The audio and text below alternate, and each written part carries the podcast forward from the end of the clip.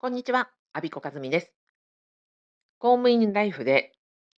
近づいてはいけない危険なもの3つ。1つ目、職場に来る保険屋さんのお姉さんたち。2つ目、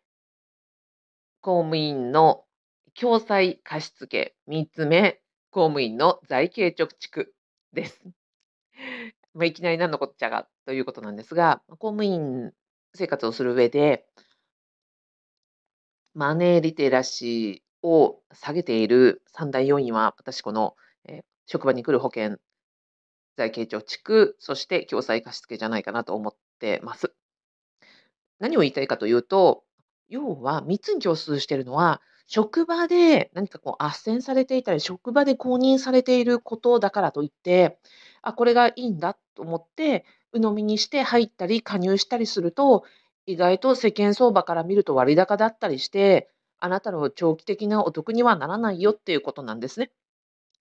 例えば、職場に保険のお姉さん回ってこないでしょうか。うちの職場結構いらっしゃいました。夏になればうちは遅れ、まあ、おりおり、アメちゃんやらなんやら、あの、くださいます。にっこりね、愛想のいいお姉さんたちでした。ですけども、あの、職場に来てくれるからといって、そもそも生命保険に入る必要あるんでしょうか？そこ、検討されてますでしょうか？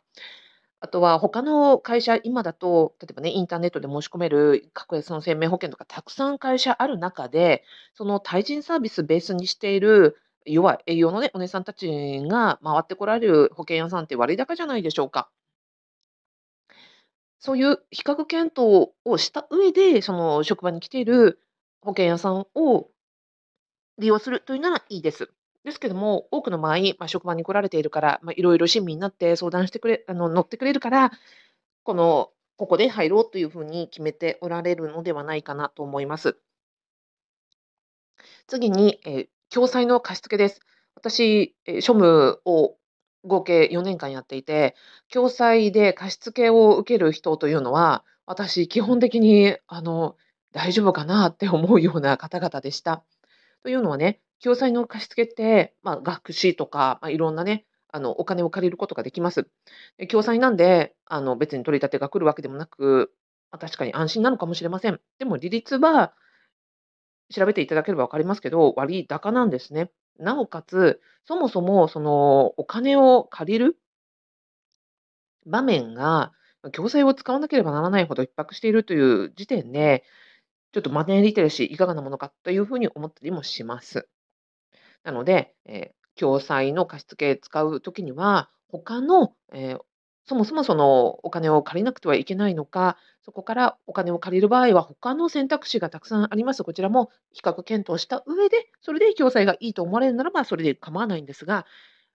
なんかそういう利用される方を見ているところ、なんか自動的に、あ、公務員だから共済使っとこうみたいな、他検討しない方が多いように見受けられたので、ここ結構落とし穴ですよということをお伝えしたかったです。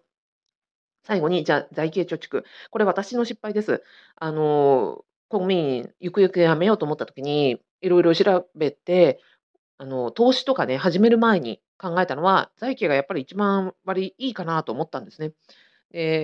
財形に始めたんですけど、結果的に公務員早く辞めて、それを解約しなくちゃいけなくて、解約する時の手数料がものすごく高くて、利利回りを超えました。なので、もしですね、このラジオを聞いておられて、まあ、ゆくゆく定年まで行くんだったらまだしも、財形を、で、その、ゆくゆく辞めるかもしれないなと思われている方、解約手数料も確認の上、え加入されることをお勧めいたします。え私の失敗談でした。以上を、公務員ライフで気をつけるべき、なんかこう、デフォルトの3つ、お気をつけくださいというお話でした。最後までお聞きいただきありがとうございました。アビコカズミでした。